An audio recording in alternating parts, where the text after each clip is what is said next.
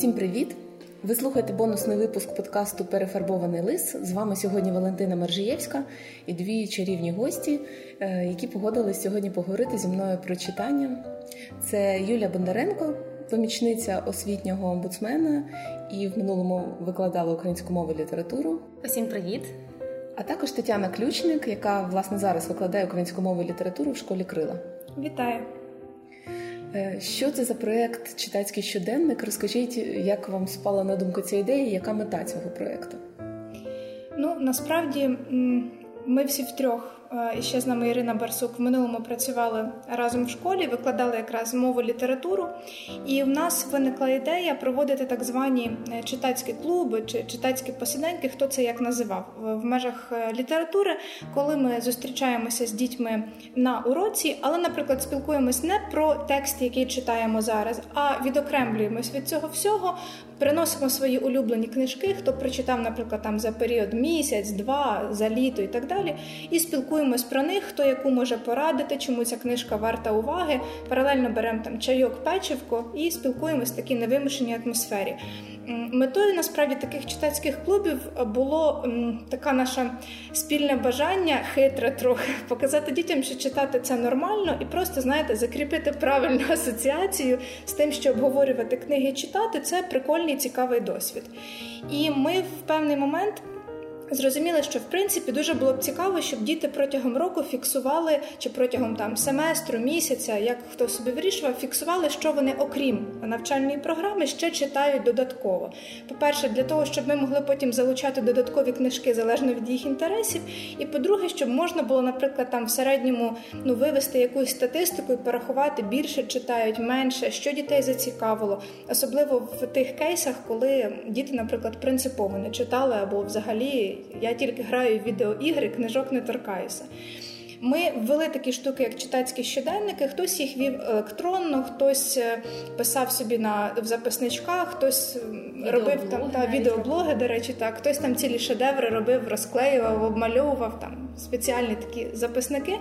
Але все одно не було якоїсь системи, де б це були, знаєте, спільні координати, якісь, якісь спільні питання, чи ем, ну, спільне якесь оформлення, де було б зрозуміло, що ми говоримо про все про одне і те саме, чи можна поставити одне питання дітям і в усіх є на нього відповідь залежно від книги, які вони читали. Ну і ми вирішили, що, мабуть, варто було би створити щось таке спільне для всіх дітей. Починалося це просто як щоденник для дітей школи, в якій ми працювали, для своїх фактично. Але в процесі створення, коли ми почали вже і ілюстрації малювати з нашою ілюстраторкою, і якісь концепти придумувати. Ем, отримали відгуки, що а це цікаво, а можна вас купити? Ми кажемо, вибачте, ні, ми для себе робимо, ми не продаємо. А чому ви не продаєте? Чому це не можна ніде придбати чи там запозичити у вас ідею? Ну і так ми зрозуміли, що можливо варто спробувати масштабувати більше, ніж на наших дітей. Можливо, це теж комусь буде цікаво. Як виявилось, потім ніби цікаво. Так, е, Таня два роки тому зателефонувала мені і повідомила свою таку чудесну ідею. Я погодилася, е, не сподіваючись, що це буде тривати два роки, не очікуючи, що це буде так довго тривати, але я ну, дуже рада, що тоді був цей дзвінок і що ми почали роботу над цим проєктом. І я так розумію, він уже ось ось має бути втілений. Так, щоденник тиждень тому десь поїхав уже в типографію, і ми от уже чекаємо найближчими днями його. Тобто, це е, такий зошит, е, щоденник для того, щоб учні могли самі там щось заповнювати про прочитані книжки. Їм для цього потрібен супровід вчителя, дорослого, чи це така індивідуальна робота може бути? Оскільки ми починали цю роботу, власне, як вчителі, і це мав бути матеріал для роботи нам, е, ми продумували, як ми будемо його використовувати як вчителі. Потім пізніше, коли ми вирішили це масштабувати, ми вирішили поділитися досвідом із іншими вчителями. Ми спеціально створили ще дві методички. Одна методичка для вчителів, як вони можуть використовувати цей щоденник. Там розписано, як кожен розділ можна використовувати, які ще інтерактиви можна з цим робити. І ще одна методичка, така жартівлива для батьків. Там спочатку йдуть такі жартівливі жартівливі поради, як дитину привчити читати. Потім ми, звісно, даємо вже серйозніші якісь поради, як це можна зробити. От і вчителі можуть в принципі використовувати, коли а, будуть купувати цей щоденник, то там буде QR-код із посиланням на PDF для методички для батьків і методички для вчителів. Власне, Це які ж методи привчання, читання є залякування, шантаж, погрози.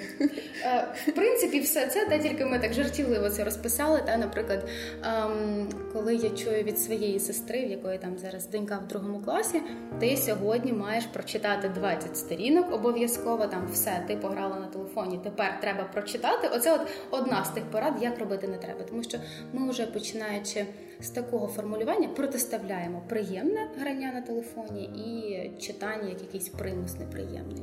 От і в такому дусі у нас всі, всі ці поради. Ну я ще в принципі можу додати, що в процесі створення, по-перше, ми консультувалися постійно з живими дітьми. Подивіться, як це виглядає, навіть там і до формулювання, і до ілюстрації, як це виглядає, чи ви б таке умовно купили б, чи ви б таким користувались. І оці всі поради і батькам, в тому числі, це насправді теж із спілкування з дітьми, тобто те, що вони чим вони ділилися, якісь в когось особисті спогади, переживання, травми з приводу читання. Тобто, ну це насправді взяти все із з реального життя, і якісь наші там спогади з приводу того, як ми читали і нам пропонували, і те, що діти нам як зворотний зв'язок надавали, чому мені хочеться, не хочеться читати, як мені пропонують вдома і так далі. І от е, одним із перших пунктів у нас в цих жартівливих порадах іде, що ні в якому разі, шановні батьки, ніколи не читайте самі, вам це не потрібно, у вас багато там інших справ, привчайте читати дітей. Е, Насправді дуже багато таких відгуків було саме про те, що там ну. Звучало, а ми з батьками не ходимо в книгарню, або батьки не читають, і там якісь інші такі фрази від дітей. Тобто, це говорить про те, що це, мабуть, точка нуль, в якій потрібно почати говорити, чому дитина може чи не може читати, чи має чи не має до цього бажання. А на який приблизно вік розрахований цей читацький щоденник? Ми спочатку думали зробити це для підліткового віку, середнього підліткового віку. Потім ми почали показувати нашим студентам в школі. Таня показувала дітям старшого віку, з якими вона працює. Ми зрозуміли, що нам трішки знизити потрібну планку, тому ми так десь на 9-12 років орієнтуємося. Ну але в принципі я проводила опитування е, такий і рецензії мені давали учні 9-10 класу. Е, ну я розумію, що це в принципі не дуже велика вибірка, це там тільки мої класи, але вони сказали, що візуально це приємний матеріал, яким би вони теж би користувалися. І ну я так розумію, що в цьому віці просто їх більше приваблює зміст і наповнення, аніж там візуальний образ. Тому ми не обмежуємося там конкретними віковими рамками. Нам навіть деякі колеги говорили, що ми б навіть для свого 3-4 класу це спокійно купили б, дітям би підійшло, і вже там в такому віці нам все нормально, тобто підходить і цікаво було. Мені якраз дуже цікавий старший підлітковий вік, тому що от. УІК випустив навесні дуже цікавий звіт. Я його тепер постійно цитую, тому що там дуже багато цікавих спостережень взагалі за нашим суспільством в контексті читання і взагалі дозвілля, скажімо так. І там є дуже цікаві статистичні дані, наприклад, про те, що діти в районі 7-9 років половина дітей щодня читає. Ну, вони звикли, їм батьки читають, вони якось навчилися, і у них це ще такий момент цікавості непридлумлений. А в районі 14-17 років ледве п'ята частина підлітків читає. Тобто у них з'являється дуже багато власних інтересів, інших розваг, комунікації з однолітками, і читання дуже сильно відходить на задній план. І мені цікаво, як на ваш погляд можна не втрачати оцих читачів, які все-таки почали читати в дитинстві. Наприклад, батьки з ними читали, батьки читають. У них цей занурення в читання відбулося, але потім воно згасає ця цікавість. Як на ваш погляд можна втримати? Ну, мені здається, насамперед, я просто пам'ятаю з власного досвіду, що в мене теж був такий період, який мене дуже злякав, коли було якесь зниження інтересу до читання. Потім уже пізніше я зрозуміла, що можуть бути такі моменти, і це окей. Можливо, виходять якісь інші потреби на перший план в цей час, як власне в підлітків і відбувається. Але якщо все ж таки хочеться більше залучити і тримати підлітків е, в цьому читанні, я думаю, варто показувати, що питання і проблеми, які їх в цей час тривожать, що можна знайти відповіді у книгах. Навіть якщо не відповіді, можна побачити, що ті самі проблеми турбували інших людей, що ти не сам із цими проблемами, е, які тобі здаються тільки от єдиними для тебе в цьому світі. І таким чином, от на уроках, власне, коли ми з підлітками проговорювали, я працювала з підлітками 13-14 років, і коли вони бачать, що література це теж про тебе, про те, що тебе хвилює, от тоді, чесно, для них це можливо не дуже приємно, але це було шоком. Те, що література це про почуття, які хвилюють кожного з нас. Але от таким чином мені здається, що можна утримувати їх в цьому читанні. Ну, я б ще додала від себе. В мене, знаєте, зараз такі з'являються дві точки, які з кожним роком я підтверджую, мабуть, в педагогічній практиці. Це перший момент. Ем, все залежить від того, який кут зору обирають дорослі для того, щоб говорити про те, що підлітки не читають. Я маю на увазі, що коли ми говоримо про класичну літературну освіту, то ми можемо скаржитись на те, що вони не читають кайдашеву сім'ю, але ці діти можуть читати купу коміксів або психологічну літературу. От в мене є такі випадки, коли вони читають книги з мотивації, які мені особисто, чесно кажучи, важкі і часто непідйомні. А в мене є кілька дітей, які просто переважно тільки такі книги читають. Тобто в ілюстрації загальної шкільної програми вони не читають те, що нам хочеться, але в контексті чи читають вони взагалі так, і іноді навіть складнішу літературу, ніж може здаватися нам в межах шкільної програми. І другий момент, е, той, що мені здається. Теж грає дуже суттєву роль, це е, історія про чесність із читанням. Я пам'ятаю зі шкільної програми свого навчання, що е, ну нам не забороняли говорити про те, що книга сподобалась чи не сподобалась, але з етичної точки зору ти не озвучиш таких речей на уроці вчительці. Ну тобі сподобалось чому? Бо цей персонаж був добрий, хоробрий, цікавий. От на цьому все завершилось. Для мене в свій час стало теж ледь не відкриттям відверте зізнання дітям з текстів, які можливо там я навіть колись вважала геніальними, або навпаки які мені зі школи не подобались, і я так і не змогла цього перебороти, чесно їм озвучувати. Друзі, в програмі цей текст є, ми його читаємо, але скажемо відверто, оці оці моменти мене взагалі не влаштовують. І оця чесність, принаймні зі старшими з підлітками, це вона дуже спрацьовує. Ну знаєте, це перший рази шок, як це ти вчителька, і тобі не подобається цей текст. А якщо до нього є, ну за що його критично проаналізувати, чому би і ні. І от зараз ми якось вийшли на той рівень, коли вони читають, але чесно кажуть, Тань взагалі не зайшло.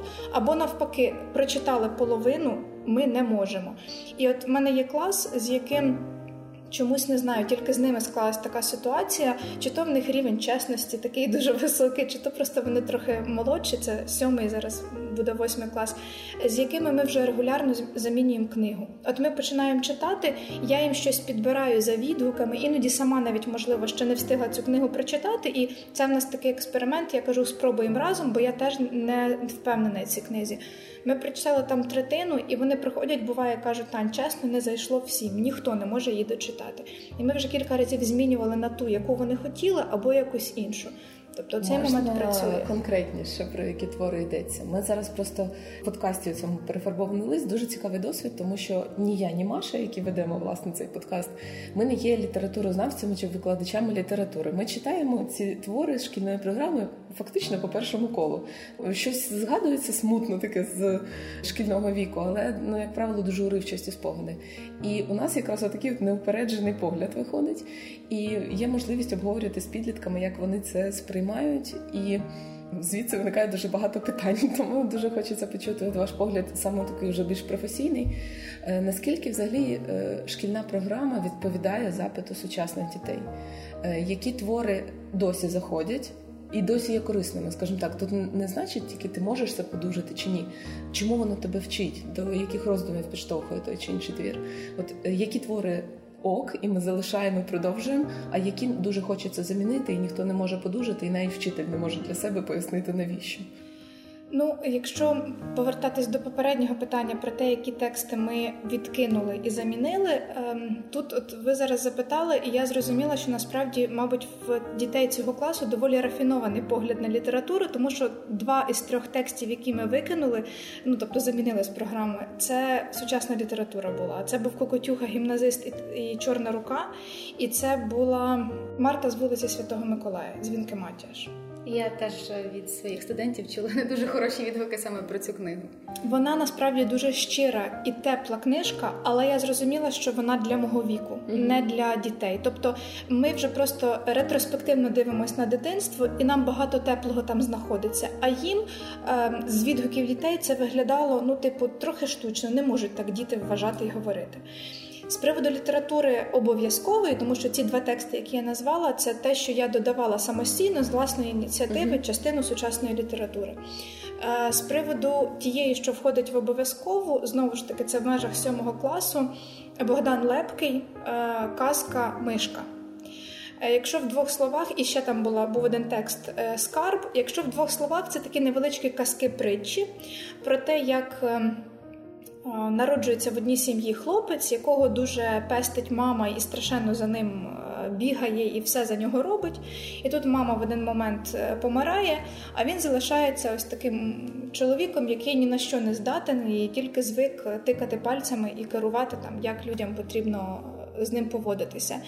І з ним вирішують пожартувати його однолітки, які не дуже його сприймають і люблять, і ну, в кращих традиціях народної казки кидають йому в вікно е, мертвого пса. І цей мертвий пес перетворюється на скарб. Ну тобто тут багато можна обговорювати взагалі про сам сюжет цього тексту. А, Але е, що не сподобалось дітям? Я саме ці тексти називаю, тому що саме до цих текстів була однозначна реакція в усіх дітей класу. Тобто це було не дві-три дитини.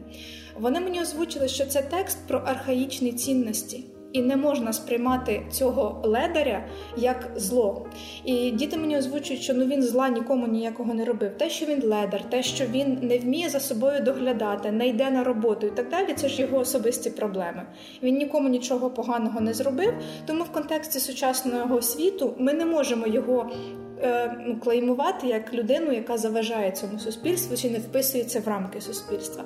Тобто цей текст їм не підійшов через, е, ну як вони сказали, примітивні несучасні цінності, і те, що він насправді не несе ніякого, ну того вони такі озвучують виховного моменту, який би для нас, для дітей, мав би містити якусь користь. Єдине, що ці тексти ми прочитали, бо вони дуже маленькі, оці останні два, але своїй колезі вже на майбутній е, цей навчальний рік я порадила в сьомому класі виключити ці тексти просто через те, що діти дуже однозначно і мене частково шокували тим, наскільки вони по поличках все розклали і сказали, що цінності і актуальності немає. На противагу тому, що, наприклад, того самого Захара Беркута, який я вважала непідйомним текстом для сьомого класу, ми перечитали, ми подивилися фільм і він зайшов більше, ніж я очікувала насправді. І ще з таких прикладів, якщо старші класи брати, у мене був раніше особистий жарт про хіба ревуть воли. Я просто про це завжди жартувала в контексті, для чого цей текст читати. Ну от хто постраждає від того, що не прочитає цей текст. Ну і карма наздогнала мене. Ми з 10 класом його перечитали, і я хочу сказати, що я зовсім інакше на нього подивилась, ніж в свій час в своєму 10 класі. Ми з дітьми навіть проводили паралель із Зюськіндом, із парфумером, із тим, що насправді це людина, яку суспільство підштовхує до певних вчинків або не розуміє суспільство. Е, і з 10 класом обговорювали Кайдашеву сім'ю. Е, я, по-перше, легко до цього ставилась, бо це ж гумористичний текст, дітям точно зайде. Але знову ж таки, мене шокував мій 10 клас, який прочитав і прийшов, сказав: Тань, а де тут комедія? І вони мені починають. Це ж текст про аб'юз, психологічне насилля, про е, фізичне насилля. Е, їх, наприклад, дуже обурив момент, коли е, свекруха б'є невістку, а син стоїть і нічого не може зробити, ну, не може захистити свою дружину. І м- ну, це тексти, які виявились актуальнішими, ніж я навіть думала, тільки зовсім з іншого ракурсу. Це далеко для них були не гумористичні тексти, і що вас важливо, не тексти про бідне нещасне село. От цього ракурсу ми ми його прибрали. Ми дивились на зовсім іншу проблематику. Дуже круто. Мене хіба робить велике слаповні. Насправді це той твір, який мене в школі збив з ніг просто. І насправді цей подкаст ми хотіли з нього почати. але Він просто об'єднаний, тому ми його відклали. З нього почнеться другий сезон перефарбованого лиса. І я теж я прочитала його в дорослому віці, і мене аж мурашками місцями пробирало від того, наскільки він глибокий і цікавий. І просто ти не можеш в підлітковому віці. Прожити його, а в дорослому віці ти по-іншому сприймаєш. І от з цього в мене виникла навіть думка, що автори які писали той же Панас Мирний, я не думаю, що він допускав, що 14-літні підлітки будуть читати цей твір. І він, скоріш за все, писав для дорослих. От, і це дуже цікаво. Там мене та сама історія нещодавно перечитувала хіба ревуть воли, і потім обговорювала з однією своєю студенткою. І це текст, який викликав найбільше дискусій, найбільше розмов і неоднозначних поглядів. Там справді можна копати, говорити. І, Але от проблема нашої програми з української літератури мені насамперед стається, тому що з зарубіжною інакша трішки ситуація, те, що тексти не за віком підібрані. Ми намагаємося дітям якомога більше дати класики, тому що вони повинні знати цю класику. Але діти не готові. Їм потрібно читати тексти про них, про ті проблеми, які їх турбують. про... Е, таких самих їхніх однолітків, щоб вони розуміли, що література це те, що буде тобі відкривати світ і пояснювати, що відбувається з тобою в цьому світі. А ми намагаємося дітям дати спочатку дуже дорослі тексти. От мені сподобалось, коли ще я навчалась в університеті. Одна з наших викладачок сказала: тексти про дітей і для дітей це не одна й та сама річ. А у нас, якщо текст про дитину, той самий Федько Халамидник, О, то нам здається, що дітям треба це читати. У мене був цікавий досвід. Ем, коли ми з дітьми читали Федька Халамидника, мені здавалося, що їх цей текст має там вже розчулити дуже така от історія. А вони прийшли до мене на заняття із запитанням: Юр, що це за стосунки в сім'ї? Оце найперше, що їх найбільше збентежило. Не така от розв'язка цієї історії, а от ці моменти. Е, і навіть якщо я думаю, про на програму ми вплинути критично поки що не можемо з літератури, то дуже важливо показувати контекст історичний вчителям, розбирати мотивацію якихось вчинків, не ділити персонажів на позитивних і негативних, а бачити скрізь якусь мотивацію, чому так відбувається. От нещодавно теж перечитувала місто, і це було наскільки класно вже в дорослому віці перечитати Валеріана Підмогильного і прокайфувати від того, наскільки він свого персонажа показує чесно. Тому що нам завжди всім хочеться бути кращими, ніж ми є, білішими, пухнастішими. І коли ти дивишся е, на цього Степана Радченка і розумієш, що в тебе теж бувають такі якісь підленькі думки, і автор чесно це показує, то це зовсім зовсім інший рівень. Але можливо діти не готові ще до такого тексту там в 10-11 класі. Я додам ще про Федька Халамитника, поки згадала. Е, з дітьми теж його читали за програмою, і е, згодна повністю з Юлею, е, мій шостий клас теж говорив про те, що а яким міг бути Федько, якщо в нього такі батьки. Ну тобто вони не сприймали, що мама фактично так сильно принижує і б'є сина, і вимагає від нього, щоб він щоб він був інакшим. І ще один момент їх здивував. Тут з них скоріше була претензія до побудови сюжету. Там, якщо пам'ятаєте за сюжетом, він ем, дуже чесний Федько і ніколи не бреше. Хоча всі навколо сприймають іноді, що те, що він каже, це брехня, але він зазвичай це його принцип. Він чесно завжди все говорить. І в останній момент, коли там. Ем, говорять про Толю і про те, хто його затягнув на крижину, і правда це чи ні, він бреше, ну ніби щоб захистити Толю. І в дітей була претензія, чого він порушив цей принцип. Ну тобто, ну, поясніть мені мотивацію і сюжетну причину, для чого він це зробив. Дітям це видали взагалі нелогічною історією. І вони сказали, що в принципі, ну, мабуть, тут щось якось не так скомпоновано, тому що ну не схоже це, ем, судячи з того, як ми цього персонажа знаємо за весь текст, не схоже це за нього, що він на нього, що він таким чином мав би вчинити чи міг би собі дозволити вчинити. Тому, в принципі, співчутливим і дуже таким глибоким цей текст не вийшов для дітей. Він вийшов скоріше, як Юля каже, з величезною кількістю запитань і незгодою з точкою зору автора. Дуже круто, що діти якісь такі незаангажовані, і вони можуть подивитися на всі ці тексти з абсолютно іншого погляду і відкрити тобі абсолютно інші сторони текстів. Оце от круто і дуже важливо, щоб вчителі прислухалися до своїх учнів і дозволяли їм озвучувати будь-які думки. І власне тому ми в своєму щоденнику зробили таку рубрику: це антипремія, е, де ти можеш записувати книги, які тобі абсолютно не сподобалися. І ми от пропагуємо те, що це нормально говорити, що книги не подобаються з різних причин. Можливо, не той час, можливо, не той вік, можливо, просто не твоя книга, і це нормально. Так, кажуть, що щоб продовжувати читати, треба мати право відкласти книжку, якщо вона тобі не сподобалась, дійсно висловити, що тобі не подобається. Мені здається, що якщо є аргументування, то це ще краще. Тобто, коли ти можеш не просто сказати ні, фігня, а пояснити, чому ти так думаєш, от це може бути цікаво. А які, на ваш погляд, тексти, от які діти читають поза класним читанням, можна додати в програму? Ну тобто, які є реально зараз актуальними для них відгукуються і є ну, важливими? Можливо, є такі.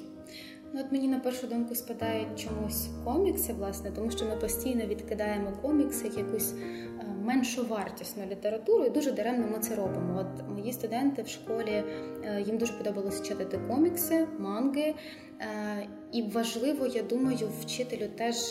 Ну, можливо, спробувати почитати таку літературу і через таку літературу вже підходити до чогось іншого. Тому що, на жаль, у нашій програмі абсолютно нічого такого немає. Але це дуже потужний світовий тренд. Дуже багато серйозних історій можна розповідати через графічні романи і через комікси. Ну, е, крім коміксів, з чим стовідсотково згодна, бо дійсно серед дітей це зараз тренд, особливо серед підлітків трохи старшого віку, там 14-16 років. Е, додам ще з того, що ми апробовували з учнями і які сучасні тексти читали, ну саме з української літератури. Анастасія Нікуліна Сіль для моря. Е, це текст про важкий психологічний вік, про непорозуміння з батьками, з однолітками, про булінг, приниження, навіть про суїцидальні думки. І там піднімається дуже багато різних проблемних і гострих питань про алкоголь, в тому числі, про те, як будувати стосунки в мережі, про. Е, Текст сам називається Сіль для моря або синій або білий кит. Перепрошую.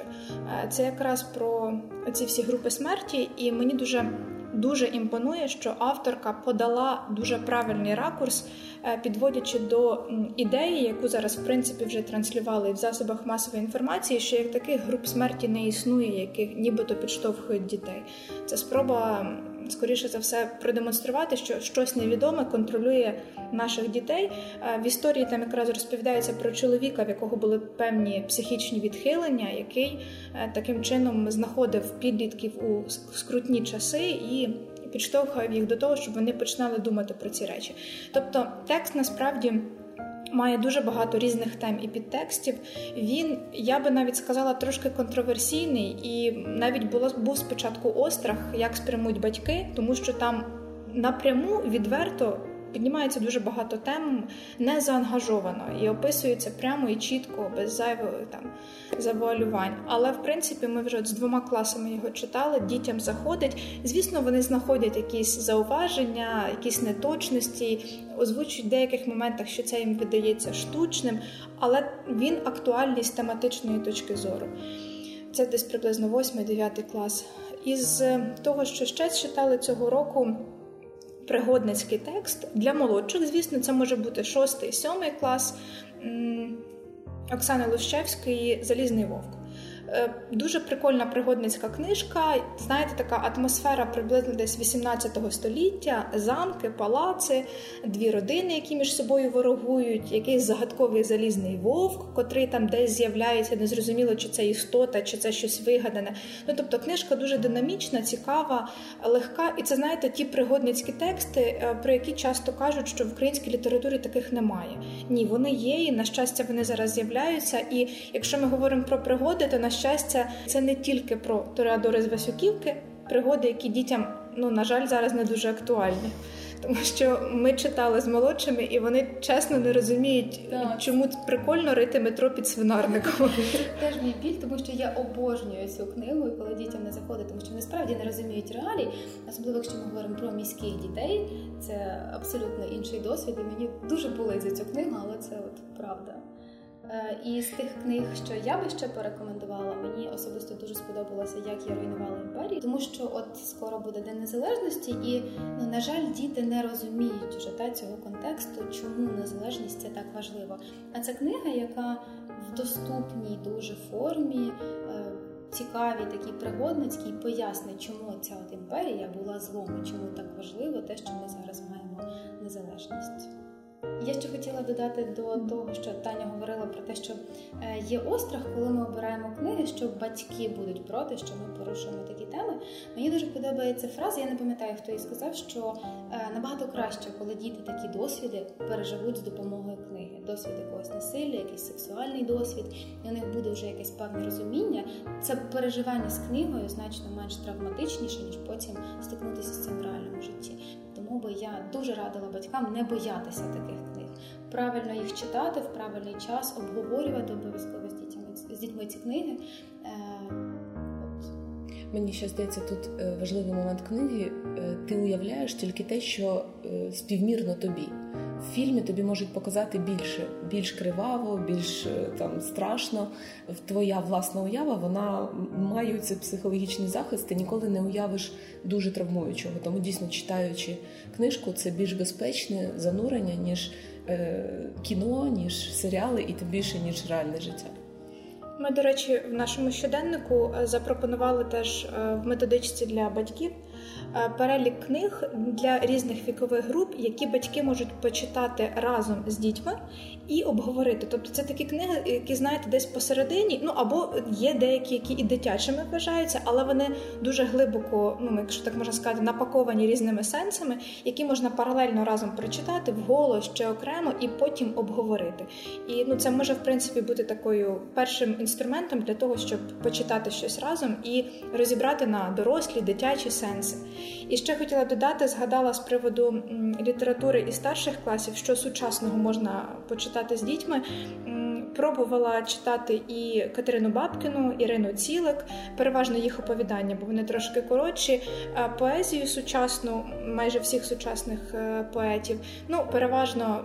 Мій особистий вплив ми більше читаємо Жадана е, з дітьми. Але на що я звернула увагу, не знаєте, є такий якийсь психологічний термін не знаю, чи він дуже коректний, але е, явище впливу, явище переносу. Е, ми, коли почитали сучасної поезії багато, е, виявилося, що дітям вона дуже складна. Чесно, я цього не підозрювала. Мені зізнавалися відверто, що ну от ми читаємо, я чесно не розумію про що цей текст, і нам деякі речі доводилось на пальцях розбирати на рівні метафор, натяків, якихось алюзій. Тобто для мене от відкриття минулого навчального року було е, потреба більшої інтеграції поезії в шкільну програму, саме сучасної, тому що поезія там 20-го століття, ну будемо відверті, вона доволі ну набагато прозоріша ніж сучасна поезія. Більше описова так, така, ніж більше описова, більш прозора, я б сказала. Ну і там, якщо взяти, наприклад, ту саму Катерину Бабкину чи Жадана, вони доволі складно метафорично пишуть. Так, от після читання сучасної поезії, по-перше, ми зробили навіть такий поетичний вечір, і діти самі обирали навіть сучасну поезію, що мене дуже приємно здивувало. І в мене навіть 11 клас, ну колишній 10 попросив почитати прозу Жадана. Тобто, можна щось прозове, більш об'ємне, щоб ми зрозуміли, там, як він пише прозові тексти ще думаємо над тим, що саме читати, але просто я до того, що підтримуючи слова Юлі, не треба боятися пропонувати сучасні тексти. Нехай вони здаються сто разів важкими чи занадто дорослими темами, але ну будьмо відверті, що ми діти знаходять набагато доросліші теми без книжок в сучасному світі. Це точно вільний доступ до інформації. Мені дуже сподобалась пропозиція перелік книжок, які можна читати і обговорювати. Я сподіваюся, там до старшого віку теж є один до старшого шкільного чи зовсім маленький. Бо мені здається, що у ну це це складна задача продовжувати говорити з підлітком. Дуже багато батьків знають, що робити там з 5-7-річними дітьми, з 10-річними ще туди-сюди може. А коли йому 15, і у нього вже свій світогляд, своє коло спілкування, і тобі треба. Ну, це дуже великий челендж, саме навіть пробувати формувати свої якісь думки це складно. А література вона якраз є таким класним поштовхом для цього. Не завжди у батьків з підлітками є такі тісні стосунки, які дозволяють говорити на особисті теми. Але обговорюючи літературу, можна торкнутися реально до дуже таких ціннісних моментів. Це дуже цікава пропозиція. Так, от ми намагалися обрати такі книги, які будуть однаково цікаві і підліткам, на нашу думку. Я думаю, що це все ж таки більше середній підлітковий вік і батькам. Наприклад, у нас є книга Бакмана. Моя бабуся просить її вибачити. Я обожнюю Бакмана, тому я скрізь де тільки можна цю книгу рекламую. Ем, книга, в якій мені здається, сюжет на поверхні досить таки. Простий, але там скільки порушення тем, про які можна говорити, говорити, говорити. Я от ще собі думала про те, що у нас, мабуть, одна із таких, на мою думку, проблем програми, що там надто багато книг. Ми не встигаємо розібрати е, всі пласти, які є в цій книжці. Як на мене, краще хай їх буде менше, але хай це буде якісніше і більше проговорювати такі теми. Е, от ми з дітьми, коли читали моя бабуся просить її вибачити, на жаль, я теж припустилася помилки. Ми досить швидко цей текст якось пройшли, але там можна говорити дуже багато. Ще одна книга Анджели Ненеті, мій дідусь був черешнею. Ем, це книга про проживання травматичного досвіду втрати, е, про те, коли з твоїми рідними коли вони хворіють, коли вони помирають. Е, і мені дуже сподобалось, колись моя колега читала цю книгу своїм дітям. Вони були. Здається, другий, третій клас, але теж уже з ними можна цю книгу проговорювати. І вони сказали про цю книгу, що це найчесніша книга, яку ми чули, яку ми читали. І мені здається, що це неймовірний відгук на книжку. Дуже круто. Клас, а можете якось відстежити динаміку. От коли ви починали е, займатися з групою дітей, певних серед них були ті, які принципово не читають, так як ви згадували на початку. Ну і ті, які читають, але тримаються в собі. І от після того, як ви почали вже працювати, обговорювати, вести ці читацькі щоденники, що змінювалося? Е, я дуже добре пам'ятаю випадок одного учня. Він просто для мене тоді за рік був, знаєте, найяскравішим. Це якраз був хлопчик, який сказав, що е, ми востаннє були в книгарні з батьками, коли я був у другому класі, а це, здається, вони вже навчались тоді в шостому. Ми не купуємо додому книг, і взагалі е, я принципово нічого не читаю, бо я вважаю, що це витрата часу. І так тривало майже весь рік. Хоча в нас постійні були і читацькі клуби, і обговорення, і походи в різні там бібліотеки, екскурсії і так далі. І от е, для мене дуже показовою і безмежно радісною ситуацією було те, що якраз Бакмана, моя бабуся просить її вибачити, а це, щоб ви розуміли, книжку на 400 сторінок. Він прочитав її повністю один з перших. Це було вже під кінець року. Але для мене це просто було ну чимось неймовірним, тому що, по-перше, 400 сторінок, по-друге, дитина, яка роками там останніх років 4 нічого не читала. І ну, мені здалося, що це в принципі дуже гарна ілюстрація того, що, мабуть, ми не дарма такими речами займаємося. Для дітей, які читають і читали.